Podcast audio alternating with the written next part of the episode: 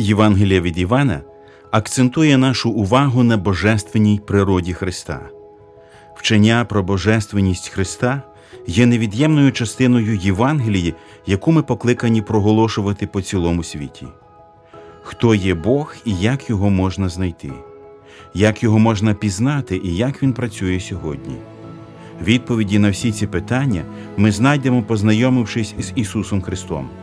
Саме на сторінках Євангелії від Івана Він промовив: Хто мене бачив, той і батька побачив.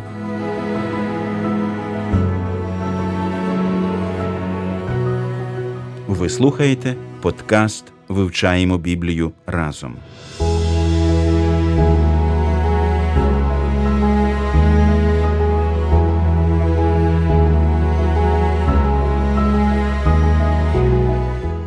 Мир дому вашому друзі. Ми продовжуємо досліджувати Євангелію від Івана із Київської студії Трансвітового радіо. Вас вітають Олександр Чмут, Ростислав Бабенко і Віталій Мар'яш. Ми знаходимося у другому розділі і ведемо розмову про перше чудо або про перший знак Ісуса Христа в Кані Галілейській, коли Він перетворив воду у вино. А всього, як ви вже знаєте, на сторінках Євангелії від Івана описано сім таких знаків. Чудо в Кані Галілейській особливе, воно починається словами а третього дня, і ці слова нагадують нам про Воскресіння з мертвих. Таким чином, через це чудо Господь хоче показати, що Він прийшов відродити грішний світ до нового життя. Помолимось перед початком нашого вивчення. Добрий Боже, ми вдячні Тобі за ще одну можливість читати Твоє Слово, роздумувати над істинами, записаними в ньому, і застосовувати їх в своєму житті. Благослови нас в сьогоднішньому вивченні. Амінь.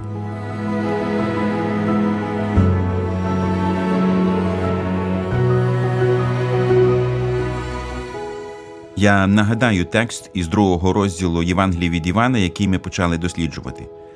А третього дня весілля справляли в Кані Галілейській, і була там Ісусова мати. На весілля запрошений був теж Ісус та учні Його. Як забракло ж вина, то мати Ісусова каже до нього: Не мають вина. Ісус же відказує їй, що тобі, жоно, до мене? Не прийшла ще година моя. А мати його до слуг каже: Зробіть усе те, що він вам скаже. Було тут шість кам'яних посудин на воду, що стояли для очищення юдейського, що відер по дві чи по три вміщали. Ісус каже до слуг: наповніть водою посудини, і їх поналивали вщерть. І він каже до них: Тепер зачерпніть і занесіть до весільного старости, і занесли. Як весільний же староста скуштував воду, що сталася вином, а він не знав, звідки воно. Знали ж слуги, що води наливали. То староста кличе тоді молодого та й каже йому: Кожна людина подає перше добре вино, а як понапиваються, тоді гірше. А ти добре вино аж на досі зберіг. Такий початок чудам зробив Ісус у Кані Галілейській і виявив славу свою, і ввірували в нього учні Його. Цей текст закінчується словами і виявив славу свою, яку славу показав Ісус і в чому вона проявилася. Слава як е, Творця нового. Бачите, творіння це велична справа. Бог, коли створив цей світ, е, псалмоспівці вони знаходили джерело прославлення Бога у творінні. Бог явив свою царственність себе як царя, як творця, володаря, коли створив цей світ. І Ісус тут ми бачимо, Він то місце, де ця творча сила Бога продовжує діяти. І цей знак, який, до речі, вперше. От одинадцятий вірш, вперше оце слово семейон вжито. Семея, знаки. Навіть є такий журнал Семея е, в західному світі християнському. Ось навіть е, його це чудо навіть невірно було так перекладати. Скоріше, це знак, це вікно, яке відкриває нам е, перспективу на те, хто є Христос. Угу. А він є то слово. От яке Іван перед тим казав, бо перший раз про славу сказано коли слово стало тілом. Отже, втілення це перший крок явлення цієї слави, і перебувало між нами повне благодаті та правди. І це відсилання до книги Вихід, про який ми говорили, де Господь явив себе Мойсею, свою славу в 34 розділі. Він явив свою славу. А тут Ісус являє свою славу, славу Господа, славу Яхве, коли цей знак зробив, коли натякнув, що Він є той творець, нове творіння, яке зараз в руїнах знаходиться, гріха, гордині, смерті. А він то життя. І як не вибрати цю подію весілля, щоб надмір того життя і не тільки надмір життя. Бо з весілля починається нове життя для когось, правда? Якби наші батьки не одружились, ми б не з'явились. Ісус скаже, що Він той, хто благословляє нове життя. І коли він перетворив вино на воду, він показує, що він не тільки творець, а той, хто надміру благословляє. Але кого благословляє? Кому цей знак був відкритий? І це надзвичайно цікаво. От сам текст е, про кого говорить? Про учнів. Про учнів. А ще хто про цю подію знав? Е, Слуги, які заливали власне. Слуги. Власне, ми читаємо, що хто він тут був. Весільний староста він не знав про цю подію. Ми бачимо в тексті, що він був не в курсі. Староста не знав, так? Мати, Ага. слуги, учні. Ось. І цікаво, коли використовується от е, мати слово, яке використовується, до кого звертається мати Ісуса? До слуг. Так? Каже: зробіть усе те, що Він вам скаже. І у гре- грецький текст, який використовується для цього слова, це е, слуга дияконос. В тій культурі, можливо, от, е, і воно відображало, звісно, оцю таку природу людини, яка там прислуговує. Але Іван пише цю Євангелію вже в той період, коли церква як інституція відбулася, де служіння дияконії е, воно набуло своєї чинності. І служіння Ісуса, служіння апостолів, Тимофія, інших е, названо дияконією. І так розповідь наша побудована, що слава, звісно, учням явлена, матері також, але також і тим дияконам. І це повинно було привести читача до такого усвідомлення, що слава Ісуса Христа може бути явлена тим, хто що ці диякони роблять Виконують слово. виконують повеління Христа. І вони виконують, і вони бачать славу цю. І бачите, це ще так, навіть та розповідь Іван так неначе натякає, щоб побачити славу Христа, треба слухати його. Треба виконувати його слово, треба відгукуватись на його заклик. Ну, про учнів, е, чому я звернув увагу на них, е, ми бачимо реакцію їхню, що вони повірили в нього після цього чуда. Тобто їхня така була реакція. Ті побачили славу, а ці повірили. Ну, а раніше. Ну, Ці знаки і були для призначені, щоб привести до пізнання, до віри. Хоча це слово Іван, нам також не потрібно розглядати от е, це слово віра в Івана, як от переважно наші баптисти сприймають як оцей початковий момент увірування. А Е, як? Іван використовує е, слово, це слово вірувати і в, в нейтральному сенсі, бо багато хто вірив в Ісуса Христа, і ми будемо не один раз е, читати, що юдеї повірили, відгукнулись. Коли Ісус почав е, навчати їх, вони вже ладні були його розіп'ясти і вбити, вкаменувати. Тобто е, віра в Івана це не щось таке от фіксоване, один раз і все. Це те, до чого покликані е, учні постійно сповідувати свою віру. Е, Віра, яка не обмежена е, хронологією, це щось таке повинно бути тривале. І головне, в що ми віримо? Наповнення цієї віри. Це вже треба чекати наступної розповіді про Никодима. І ми ця тема віри, невірства, вона обігрується, і ми от прийдемо, ми розглянемо е, от той контраст е, Никодима, е, релігійного лідера і самарянки.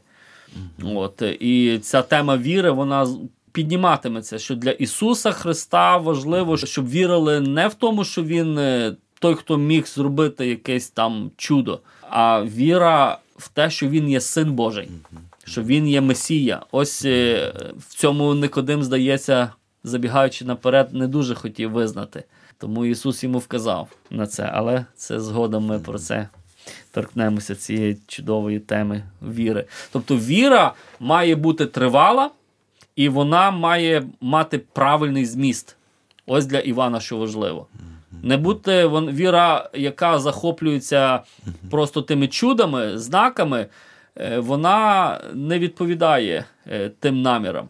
Є один такий хороший дослідник, який дав е, чудову ілюстрацію, от як знаки працюють, як повинні працювати знаки. Знаки, як часом люди хибно їх сприймають. Оце особливо ті, хто мають е, е, собак, е, чотириногих друзів своїх, вони знають, коли вони граються деколи з собакою і кинуть е, палку, і собака не помітив. І ми стараємося. Пальцем показати, ось там лежить, вказати, де лежить ця палка, але собака не дивиться туди, вона дивиться на палець. І мені здається, що багато людей якраз от реагують, як ті наші чотириногі друзі. Знаки вони призначені вказувати реальність. Реальність це є син Божий, е, через якого Бог обновлює все творіння, і треба вірити в нього як в сина Божого, як в Месію, а не в пальцях ті знаки, які він робив. А люди більше сприймали його як таку пересувну, знаєте, харчівню або там е, лазарети. На жаль, це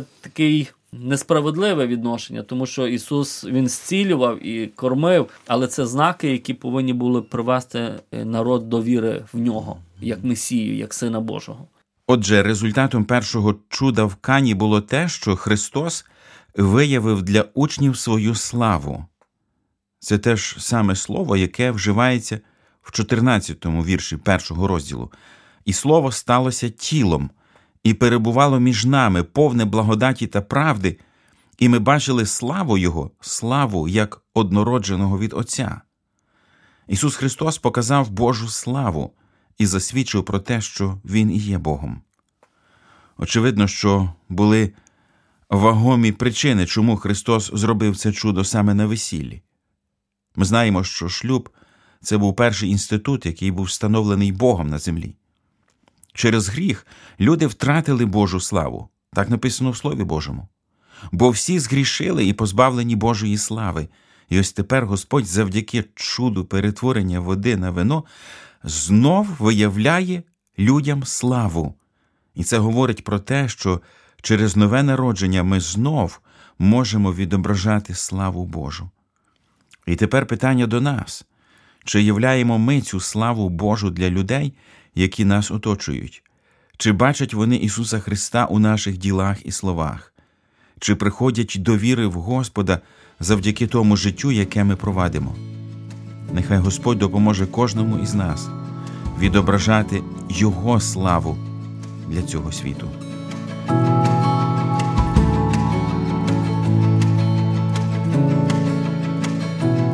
Прокидатись зранку це відчувати Бога, читати Його Слово, це знати Його.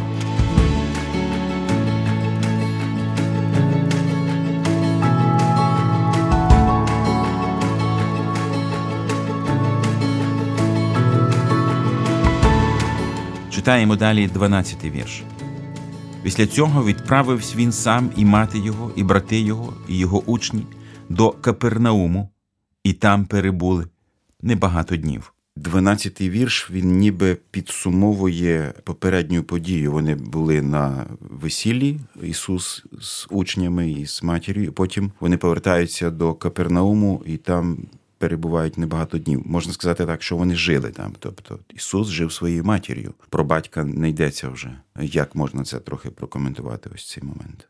Ну, насправді невідомо, чому там Йосипа не було. Ми точно не знаємо. Можливо, його вже і в живих не було, як дехто говорить. Можливо, він як голова сім'ї повинен був займатися тими справами. Ми точно бачите не знаємо. Але все вірно, тут е, Іван, от багато дослідників навіть відносять 12-й вірш до попереднього тексту, до весілля в Кані Галілейській. Але він слугує таким перехідним е, віршем, бо 13-й вірш, е, з якого ось ем, Іван розпочинає, так би мовити, нову історію. Він говорить, зближалася Пасха юдейська. То декілька разів він про цю Пасху говорить, і в шостому розділі, і в одинадцятому розділі. Тобто Іван змальовує унікально.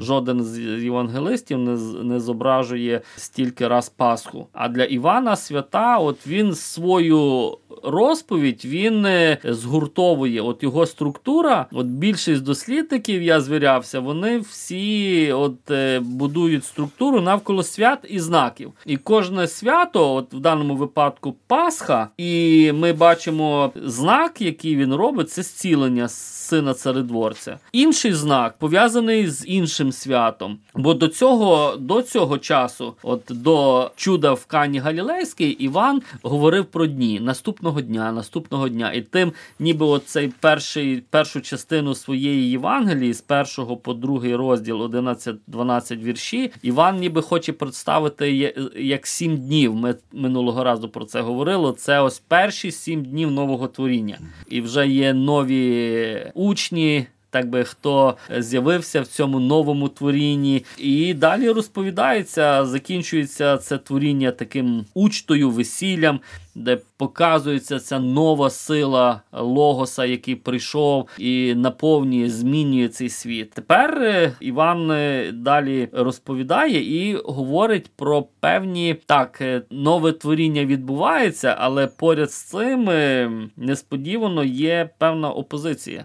Ці теми вони спротиву цьому слову, про яке вже так коли говорилося, що до своїх воно прибуло, свої відсурались в 11-му вірші першого розділу. Як так можна було відкинути це слово? Сам творець, Бог, це слово, яке творило світ, прийшло, і ті, хто повинні були його прийняти, його відкинули. І тепер Іван Іванові потрібно тепер трохи пролити світло, яким чином і хто його відкидає. Ось ми маємо таку розповідь дуже сумно плачевно, що це відбувається під час такої події урочистої, як свято, центральне свято, Пасха.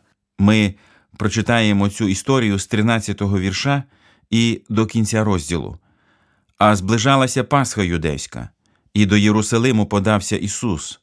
І знайшов він, що продавали у храмі волів і овець, і голубів, та сиділи міняльники.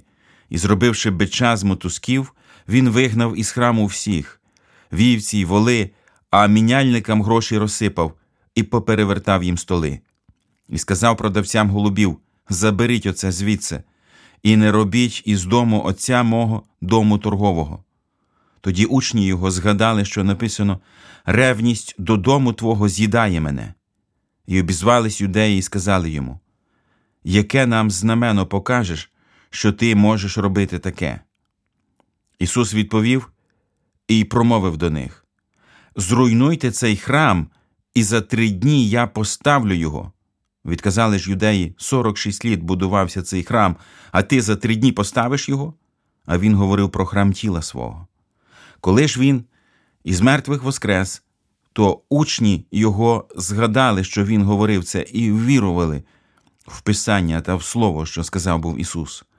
А як в Єрусалимі він був у свято Пасхи, то багато хто ввірували в Його імення, побачивши чуда Його, що чинив. Але сам Ісус їм не звірявся, бо сам знав усіх, і потреби не мав, щоб хто свідчив йому про людину, бо знав сам, що в людині. А якщо звернути увагу на ось цю подію з вигнанням мінял з храму, можна припустити, що це було два рази в житті Ісуса Христа? Ну, я коли знайомився з різними підходами до розуміння, я зустрічав е, таких е, три головних підходи. Один з них, я думаю, ми, як євангельські християни, ми ну не, не, не повинні приймати. От один підхід говорить, що Іван просто вигадав цю історію для своїх цілей. Це такі дуже ліберальні е, говорять. Ми не будемо сконцентровуватись на цій інтерпретації. Інші дослідники, які хочуть захистити, так би мовити, от е, ортодоксальність Івана, кажуть, що він е, змальовує два чуда. Іван, е, от в початку служіння, а євангелисти в кінці. Бо ми знаємо, що це вигнання вже, от коли Ісус входив в храм, от остання Пасха. Мені здається, що от Третя позиція, вона ну найбільш така врівноважена, бо вона хоче і з одного боку до тексту серйозно поставитися, а з другого боку уникає от тих таких хронологічних неув'язок, е, говорячи, що Іван переслідував перш за все не мету хронологічну. І ми бачимо оті чуда, ці знаки, вони дуже пов'язані з, з розповіді Івана. Можливо, Іван не мав на увазі хронологічно от е, використовувати ці чуда. Він їх просто в розповіді своїй використовував як приклади, як ілюстрації. В древній культурі це було цілком допустимо. Тобто ми можемо припустити, що, наприклад, третій розділ про Никодима це повертання на декілька років тому. Ну, як, так? од, як один з способів, що Іван хоче щось проілюструвати. Бо перед тим, пригадуєте, він сказав третього дня весілля, і тепер говорить про своє Воскресіння за три дні. І от е, ця історія вона дуже пов'язана. Говориться, ось яким чином е, той банкет, е, ту весільну зустріч, радість ту велику, яку Бог приготував своєму народу, потрібно Ісусу померти і воскреснути. І якраз там про ця розповідь говорить про Воскресіння. Тому бачите, ніби логіка показує, що Іван скоріше розмістив не керуючись хронологічними, а сюжетною такою доречністю, доцільністю. Тобто забіг вперед, взяв спочатку, повернув Ну, цю історію цілком сюди. можливо, так. От він якраз хотів говорити про нове творіння, про важливість Христового Воскресіння для цього творіння, і тому цю історію розповів. А якщо повертаючись вже безпосередньо до самої події вигнання, що саме не сподобалось Ісусу? Бо якщо ми згадаємо 14 розділ повторення закону, то Бог говорить, що обов'язково приносити десятину. Але є один момент, коли в 24-му вірші Мойсей говорить, коли дорога буде довгою і в тебе буде багато всього, то візьми срібло і розрахуйся вже з сріблом у тому самому місці, де буде поклоніння Богові.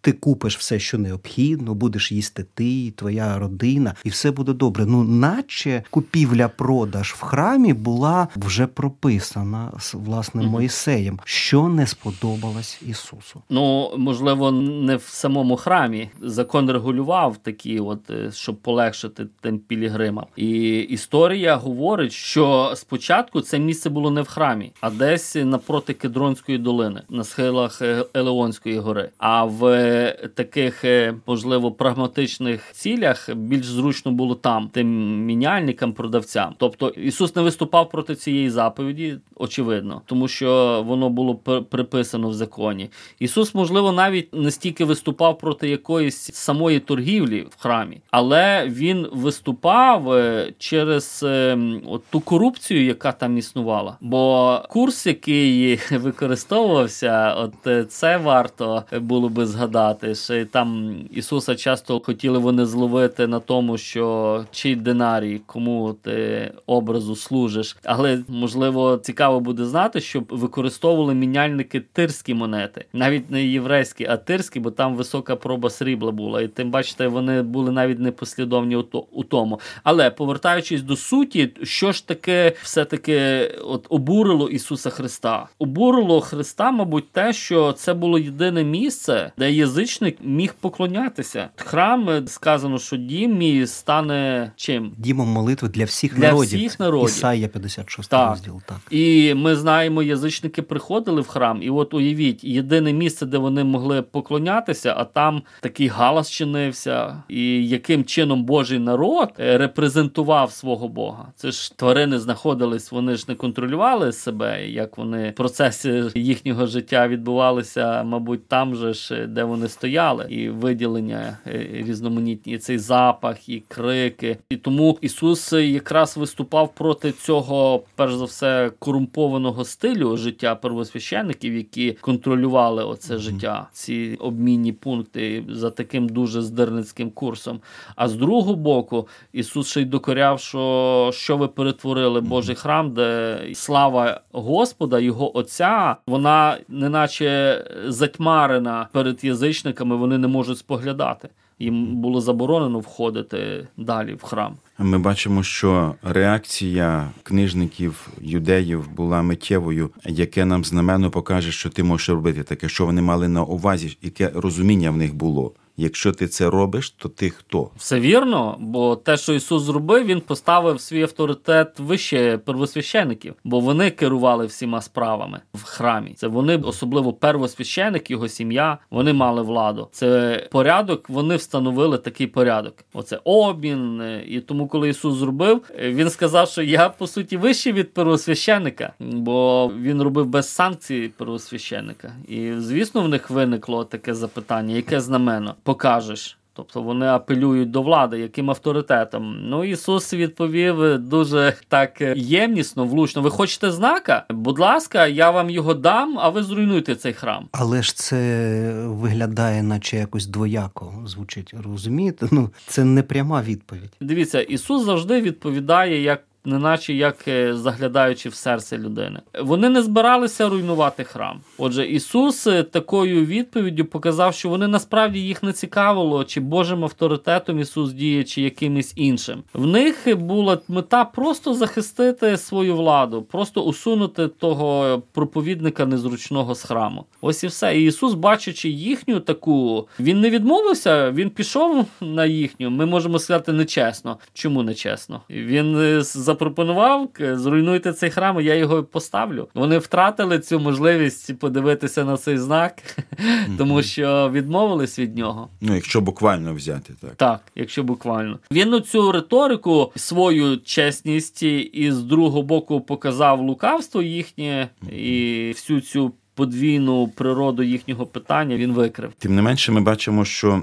після всього цього люди повірили в, Ісуса, побачивши чуда Його, що чинив, а Ісус їм не звірявся. Що це означає? Ми говорили, що Іван по-різному використовує це слово вірувати. І читачу цієї Євангелії, яким звик, що це слово, якщо хтось вірить, то це вже спасенна дитина Божа. То, мабуть, треба цю ідею в Івана відставити, тому що Іван е, дуже сильно прив'язаний до того, щоб показати контент е, віри. В даному випадку, як він в Єрусалимі був, багато хто вірували. Побачивши, що побачили, 23-й вірш, знаки, так, чуда, ці, які Ісус робив. Ісус, коли побачив, що люди вірять, то Він їм і використовується те саме слово, звірявся. Він не вірував себе їх, він не давав їм вірити в себе, так би мовити. І питання, чому так? Коли вони побачили те, що Ісус робив, е, оці знаки. Отут не чудо, тут якраз використано це слово семейон, яке, про яке ми говорили, знаки, які Ісус чинив. Тим самим Ісус просто каже, що яка хитка віра